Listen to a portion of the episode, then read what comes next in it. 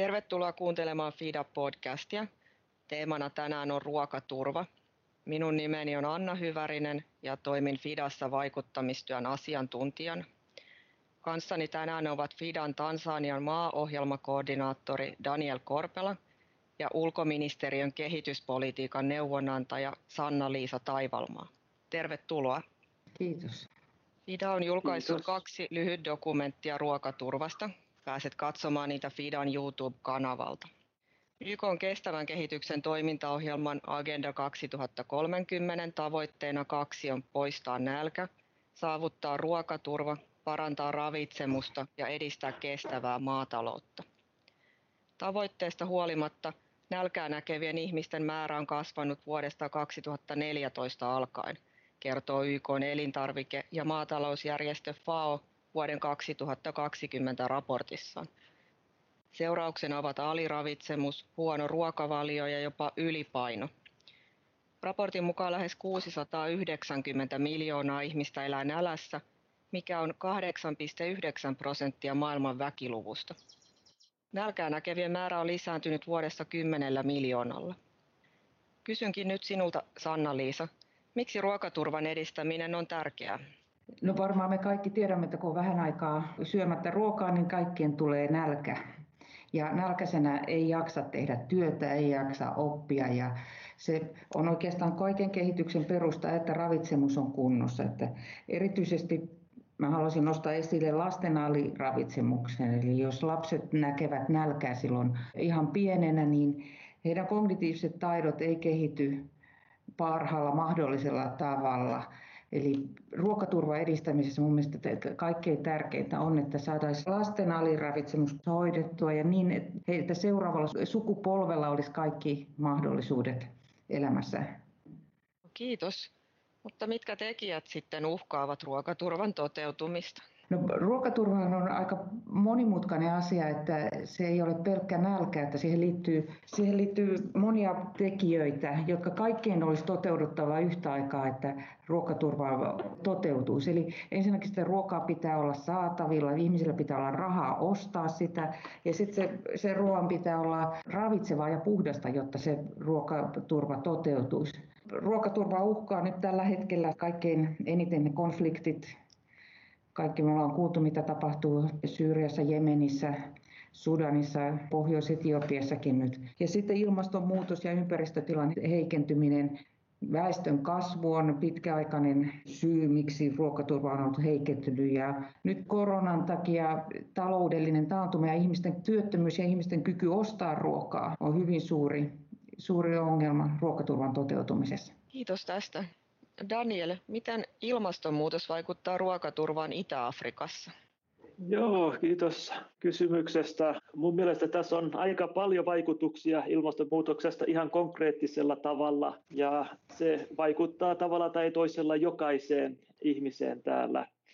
Et miten se ilmastonmuutos ilmenee täällä pääsääntöisesti on, että nämä sateet on epäsäännöllisiä että mitä pidemmällä tässä mennään ja mitä pahemmaksi ilmastonmuutos menee, sitä epäsäännöllisemmäksi nämä sateet muuttuu. Nyt viimeiset vuodet, mitä oon asunut Tansaniassa, on ollut hyviä sadekausia, on ollut tosi huonoja sadekausia myös ja välillä ei sateettu ollenkaan. Ja sateet alkaa milloin sattuu ja sitten myös loppuu milloin sattuu, että maanviljelijät ei oikeasti tiedä milloin niiden pitäisi viljellä niiden maata tai aloittaa. Ja se on suuri haaste, kun on riippuvainen sateista, että saako hyvän tai huonon sadon. Ja tilastojen mukaan se sadeen määrä ylipäätään on pysynyt aika lailla samana, mutta on paljon enemmän rankkasateita ja sitten on enemmän kuivuutta. Et vuoden aikana se sama väärä vettä tulee taivaalta, mutta sitten se tulee kaikki tosi lyhyessä ajassa tai sitten ei tule ollenkaan. Et siinä on tosi suuret haasteet sitten maanviljelijöille, miten ne reagoi sitten ilmastonmuutokseen. Ja miksi se vaikuttaa sitten kaikkiin, niin noin 80 prosenttia maanviljelijöistä on pienviljelijöitä ja ne tuottaa noin 75 prosenttia ruuasta Tansaniassa. Että jos niillä tulee huono sato, kaupungissakin ruoan hinta nousee, on vähemmän ruokaa saatavilla, että se on erittäin tärkeää, että, että tämä ryhmä pystyy reagoimaan ilmastonmuutokseen ja pärjää sen kanssa, että se ei vaikuta niiden satoihin tai elämään liian paljon. Kiitos. Tämä oli hyvin kuvaava siitä, että minkälainen tilanne on Tansaniassa. FAO kertoo, että COVID-19-pandemian vaikutusten laajuutta ruokaturvaan ei vielä täysin tunneta. Tiedetään, että ennen pandemiaa 137 miljoonaa kärsi akuutista nälästä. Luku on pandemian aikana kasvanut 233 miljoonaan. Sanna-Liisa, millä tavalla kansainvälinen yhteisö käsittelee pandemian vaikutuksia ruokaturvaan ja mitä tilanteen helpottamiseksi tulisi tehdä jatkossa? No ensinnäkin kun pandemia alkoi ja pelättiin sitä, että suuret vientimaat laittaa vientirajoituksia ruoalle, nimenomaan vehnälle, maisille, riisille ja turvaisi sen oman ruokaturvan, mutta jättäisi maailmanmarkkinoilta pois tuotteita, mikä sitten suoraan vaikuttaisi siihen, että että hinnat nousis ja sitten monet kehitysmaat, jotka on riippuvaisia tuontiruoasta, niin ei pystyisi sitä ostamaan korkeammalla hinnalla. Eli ensimmäinen, mitä kansainvälinen yhteisö teki, oli se, että pyydettiin, vedottiin hallituksiin, että ei aseteta vientirajoituksia. Sitten taloudelliset ongelmat, työttömyys, mitä on maissa tullut ja ihmisten kyky hankkia ruokaa on vähentynyt, niin kyllä ruoka-apua on annettu ja taloudellista tukea ihmisille ja pyritty pitämään ruoan logistiikkaketjut ja tuonti- ja vientiketjut toiminnassa. Ja tietenkin, kun on kansainvälinen yhteisö on tuottanut erilaisia julistuksia ja vetoomuksia, jolla on pyritty saamaan lisää välitöntä apua eniten pandemiasta kärsiville maille. Ja mitä tässä pitäisi tulevaisuudessa tehdä, niin ensinnäkin pitäisi saada ruoan ja raaka-aineiden sekä paikalliset, alueelliset ja maailmanlaajuiset markkinat toimimaan. Että jos on pelkästään maan sisällä kulkemisrajoituksia, niin ruoka ei pääse yhdeltä alueelta toiselle alueelle tai sitten työntekijät ei pääse esimerkiksi elintarviketeollisuuteen työskentelemään. Että nämä kuljetukset pitää saada toimimaan. Sitten tämän kriittisimmän aiheen aluksi niin pitää saada ruoka-apua ja sosiaalisia turvaverkkoja vahvistaa näillä pandemia-alueilla. Ja tietenkin kun me puhutaan pienviljelijöistä, niin se, että he saavat myös ajoissa lannoitteita ja siemeniä oikeaan aikaan, kun toivotaan, että niin kuin Daniel sanoi, että ne sade, sateetkin jollakin lailla tulisi oikeaan aikaan, niin myös se, että tuotantopanokset on oikeaan aikaan paikalla. Ja sitten kestävän ruokajärjestelmän luominen niin paikallisesti ja resilienssin kasvattaminen. Ja viimeiseksi ehkä vielä se pandemian välttäminen tulevaisuudessa. Eli metsiä ja luonnonympäristön tuhoaminen altistaa ihmisiä eläinperäisille viruksille, jotka taas voivat aiheuttaa pandemia. Siinäpä paljon tehtävää, mutta tämä kaikki tähtää tulevaisuuteen ja yhteiskuntien kestävyyteen ja on sen takia erittäin tärkeä Miten Daniel pandemian vaikutukset näkyvät Itä-Afrikan ruokaturvatilanteessa? Täällä Itä-Afrikassa on ollut vähän eri tapoja käsitellä tätä pandemiaa ja eri maissa on ollut aika eri strategiat.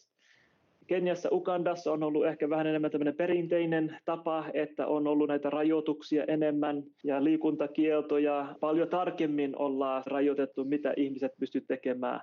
Mutta täällä Tansaniassa on ollut sitten taas ihan päinvastoinen tapa sitä hoitaa ja on ollut kaikki auki. Koulut oli kiinni noin vain kolme kuukautta maaliskuusta kesäkuuhun viime vuonna ja sen jälkeen kaikki on ollut auki ja niin kuin elämä on jatkunut melkein kuin normaalisti täällä.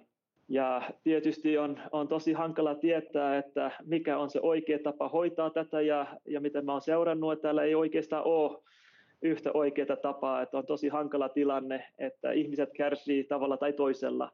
Niissä maissa, missä on ollut tiukat rajoitukset, ruokaturva on heikentynyt, kun ei ruoka liiku, mistä sitä tuotetaan, mihin se tarvitaan kaupungeissa niin hyvin. Ja myös on ollut erilaisia haittoja, esimerkiksi perheväkivalta on, on lisääntynyt, ihmiset on ollut kotioloissa enemmän ja tiiviimmin tekemisessä ja myös teiniraskaudet on lisääntynyt näissä maissa ja on ollut paljon muitakin haittavaikutuksia tästä pandemiasta ja näistä rajoituksista myös. Tansaniassa on ollut sitten paljon avoimempaa. Mä oon seurannut vähän näitä markkinoita, että ruoka on saatavilla melkein joka paikassa, mutta ei sitten kukaan tiedä ihan näitä väkilukuja, että kuinka monta ihmistä on kuollut tämän pandemian takia myöskään näissä maissa tai justiin Tansaniassa ylipäätään, kun tilastoja ei pidetä enää. Ja sillä on hankala tietää, että, että kumpi on ollut se suurempi haittavaikutus. Että kun talous pyörii, ihmiset saa ruokaa, että ihmiset ei kärsi sillä nälänhädästä tai taloudellisesti niiden rajoituksen takia, mutta sitten on suurempi riski saada se tauti ja siitä sitten kärsiä ja periaatteessa voisi siitä kuollakin. Itä-Afrikassa se, se onni on, että väestö on nuori, olisiko yli 65 prosenttia alle 25-vuotiaita ja nuoret ylipäätään selviää paremmin sitten tästä pandemiasta ja se kuolleisuusprosentti on aika pieni ollut, ollut näissä Itä-Afrikan maissa. Mutta joo, on, on ollut vakavia vaikutuksia tästä pandemiasta täällä ja eri tapoja sitä hoitaa ja vaan aika kertoo sitten, mikä on se oikea tai se paras tapa sitten selvitä tästäkin tilanteesta, mutta toivottavasti saada rokotuksia tänne pian ja, ja elämä saa alkaa palaamaan normaaliin mahdollisimman pian myös täällä päin maailmaa. Tämä onkin mielenkiintoista, että miten pandemia vaikuttaa niin monella tasolla ja mikä ratkaisu ei tuota täydellistä lopputulosta. Ruokaturvaa voidaan edistää monen erilaisin keinoin, kuten viljelemällä useita eri kasvilajikkeita vain yhden lajikkeen sijaan, kehittämällä varastointia, ruoan kuljetusketjuja, huoltovarmuutta sekä kriisivalmiutta ja vähentämällä tuontiriippuvuutta. Tärkeintä on edistää resilienssiä, eli ruokajärjestelmän ja paikallisen väestön vakautta, sopeutuvuutta ja muutoskykyä. Sanna-Liisa, sinä mainitsitkin tuossa jo resilienssin ja kertoisitko hieman lisää, että miten resilienssiä voidaan kasvattaa? Joo, resilienssiä on hyvin monella tapaa kohdattava asia. Että itse tuotannon puolelta mainitsikin tuossa useita toimenpiteitä, millä tuotannon tai maatalouden resilienssiä voidaan parantaa diversifioimalla tuotantomenetelmiä ja tuotantokasveja. Niin Yleensä riskiensietokykyä näiden maatalouden teknisten asioiden lisäksi voidaan parantaa esimerkiksi niin kuin satovakuutuksella tai erilaisilla rahoitusjärjestelyillä. Lisäksi luonnonvarojen kestävä käyttö yleisesti kasvattaa resilienssiä ja myös se, että maaseutua katsotaan kokonaisuutta, katsotaan kaupunki-maaseutukytköksiä, katsotaan mitä toimeentulomahdollisuuksia siellä on muuta kuin ihan itse viljely. Löytyykö toimeentuloa ruoan jalostuksesta tai muista aktiviteeteista siellä maaseudulla.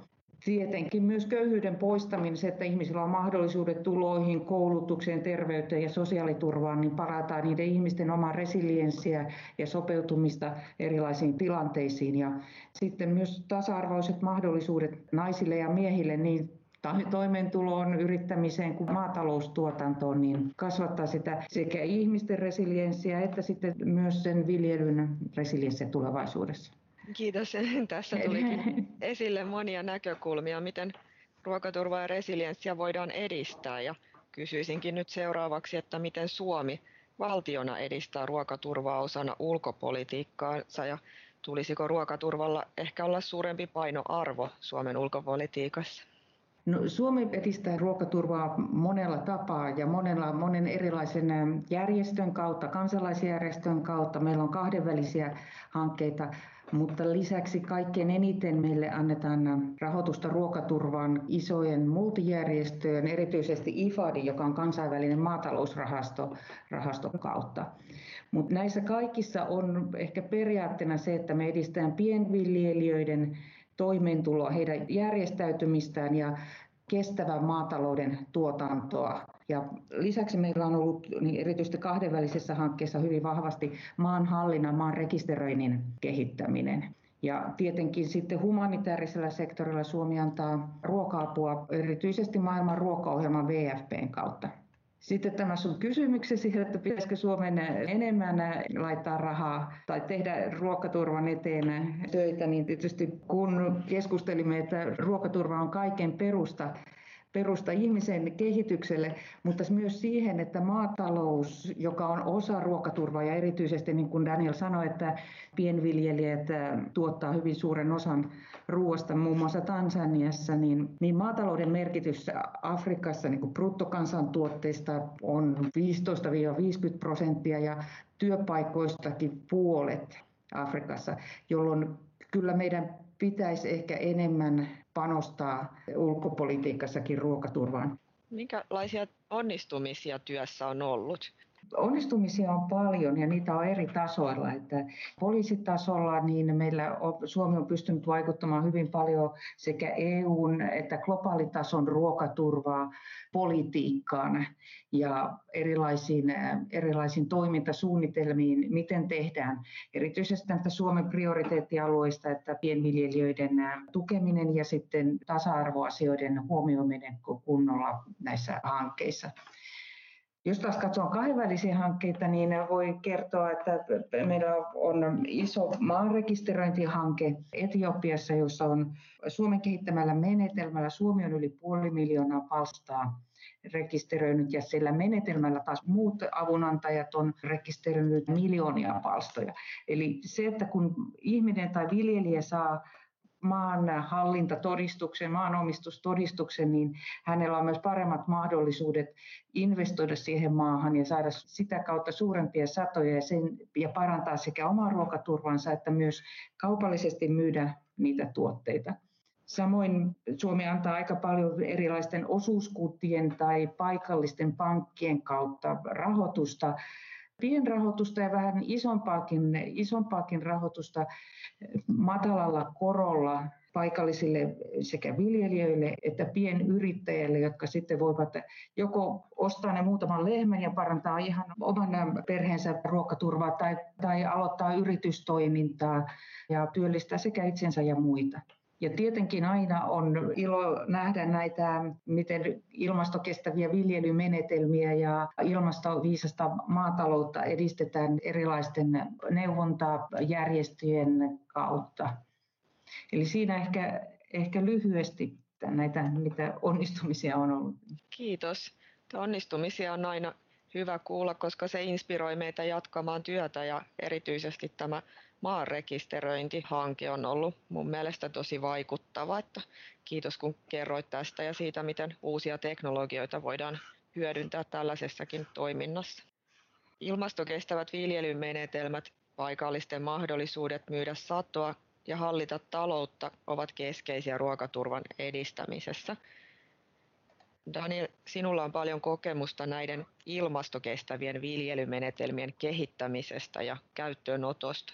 Kertoisitko meille hieman niistä? Joo, kiitos kysymyksestä. Tämä on yksi pidän keskeisistä toiminnoista tai aktiviteeteista, mitä me tehdään näissä kylissä ja miten me yritetään parantaa ruokaturvaa.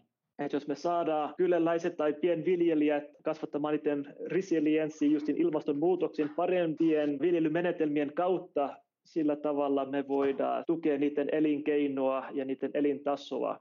Ja, ja ollaan kokeiltu erilaisia menetelmiä ja mitkä toimii paremmin, mitkä sopeutuu paremmin tähän paikalliskulttuuriin ja miten maanviljelijät on, on aikaisemmin viljellyt. Ollaan koettu, jos se on liian suuri hyppy siitä, mitä ne aikaisemmin on tehnyt tähän uuteen menetelmään, sitten vähemmän niitä uskaltaa sitä kokeilla tai sitten vaan uskaltaa käyttää tosi pienen osan niiden palstasta siihen kokeiluun.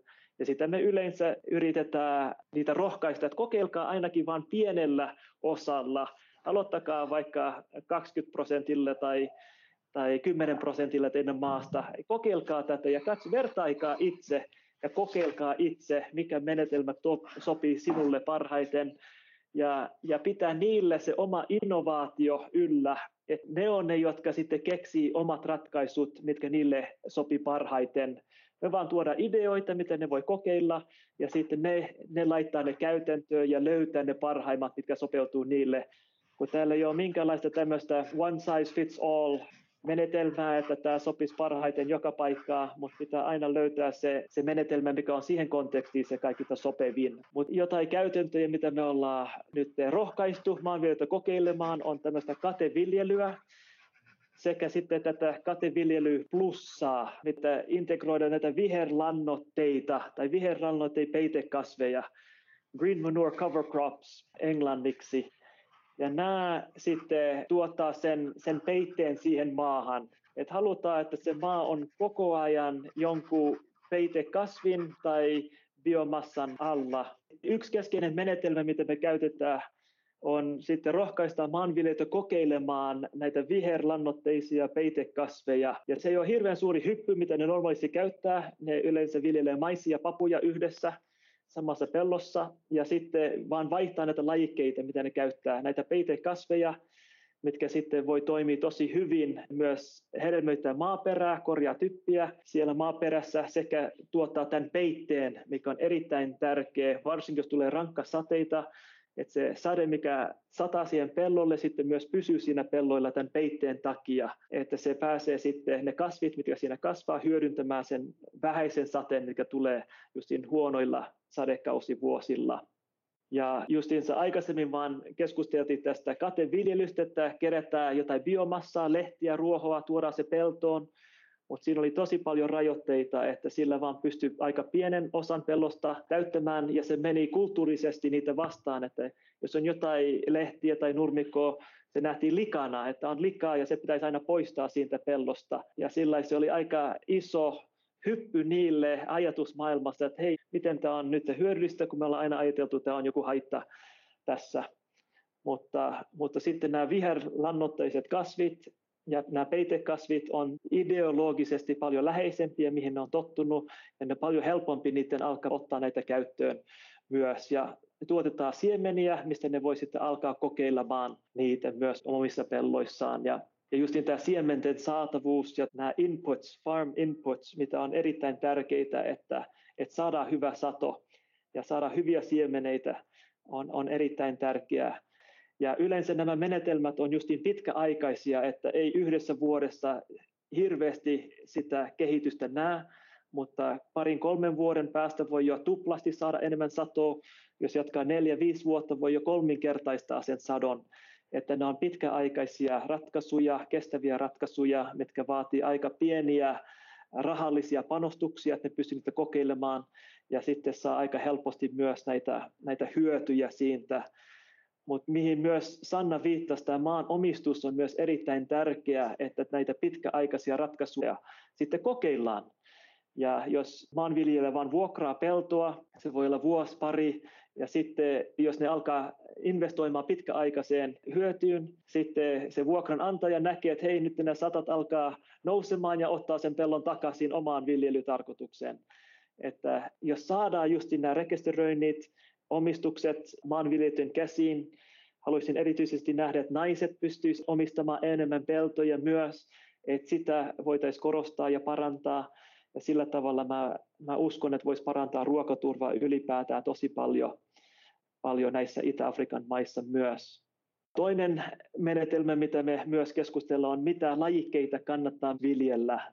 Maissi täällä Itä-Afrikassa on ehdottomasti se ykkössuosikki, ja vaikka se riski on aika suuri, että se maissi ei kypsy riittävän hyvin, jos on lyhyt sateet tai huonot sateet, moni kuitenkin ottaa sen riskin. Ja on tosi surullista nähdä, kun ajaa näiden peltojen läpi, maissi on noin olkapään korkusta ja ei ole yhtään sitten sitä ruokaa kasvanut siinä. Ja ne ei saa mitään ruokaa siitä pellosta, kun sateet oli niin huonoja sinä vuonna tai ne alkoi hyvin ja ne loppu sitten kesken.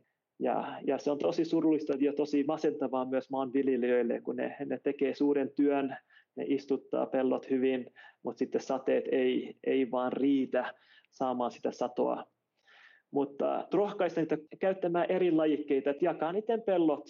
Voi viljellä maissia osassa pellossa, mutta sitten myös hyvä viljellä millet, mikä on hirsi suomeksi, tai sitten kassava, tai sitten sorghum, se on durra, suomeksi toivottavasti se on oikea, oikea lajike, mutta näitä, mitkä kestää paremmin kuivuutta, että ne monipuolistaisi, mitä ne viljelee pellolla. Sitten jos on huonot sateet, sitten ne voi saada kaikkia lajikkeita, tai sitten ainakin näitä muita mitkä ei ole ehkä niiden lempareita syödä, mutta kuitenkin saa sitten ravintoa.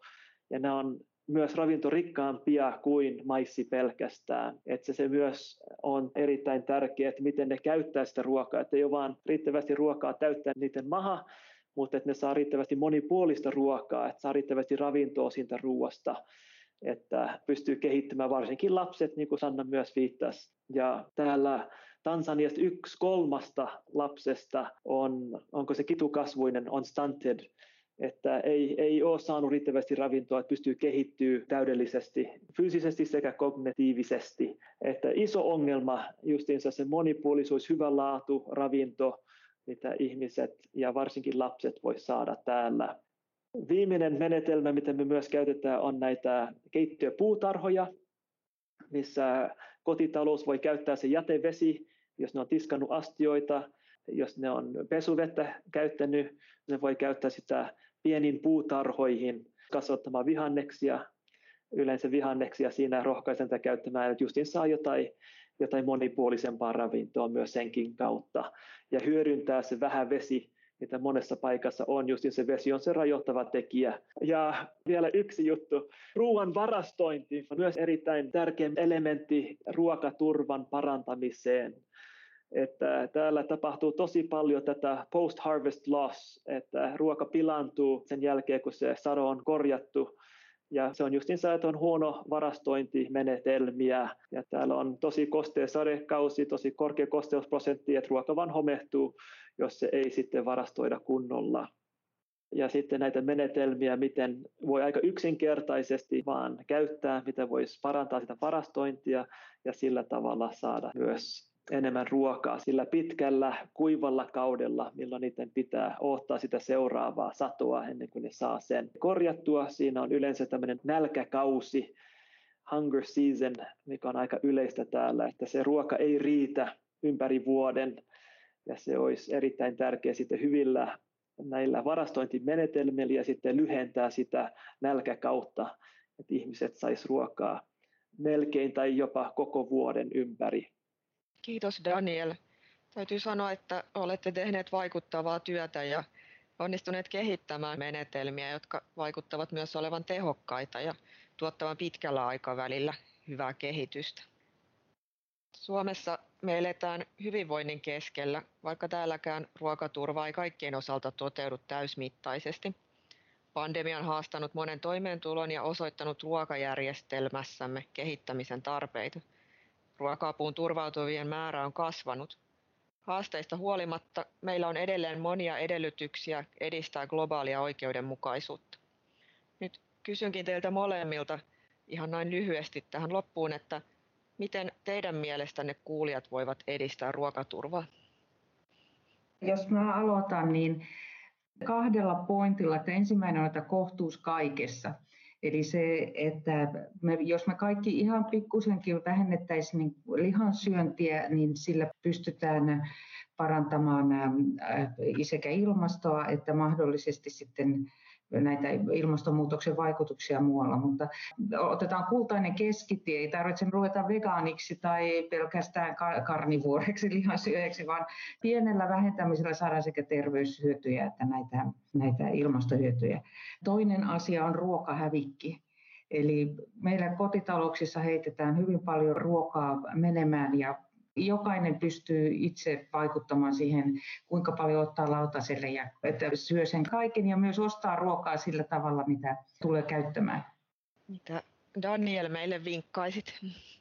Joo, kiitos kysymyksestä. Ehkä mä otan tämmöisen vähän itä-afrikkalaisen näkökulman taas tähän, mitä suomalaiset kuulijat voisivat sitten tähän vaikuttaa.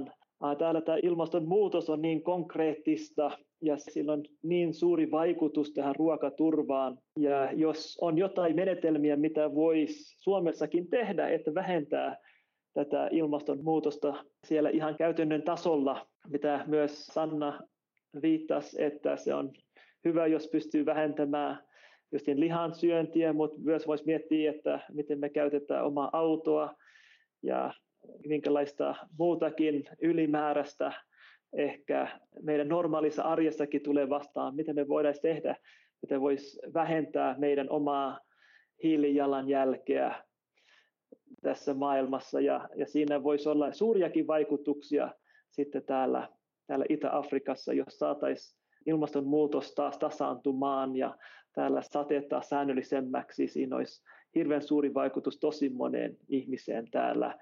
Että uskon, että kaikki voidaan tehdä ainakin jotain pientä tähänkin tilanteeseen. Kiitos. Otetaan nämä vinkit käyttöön ja mietitään, miten meistä jokainen voi elää kohtuullisesti niin, että luonnonvarat riittävät kaikille ja jotta ilmasto pysyy meille suotuisana. Kiitän teitä haastattelusta, oli oikein mielenkiintoista kuulla teidän asiantuntemustanne ja opin tässä itse paljon ja uskon, että kuulijatkin oppivat paljon. Kiitos mukanaolosta ja hyvää viikon jatkoa. Kiitos. Hyvää viikkoa kaikille. Kiitos samoin teille.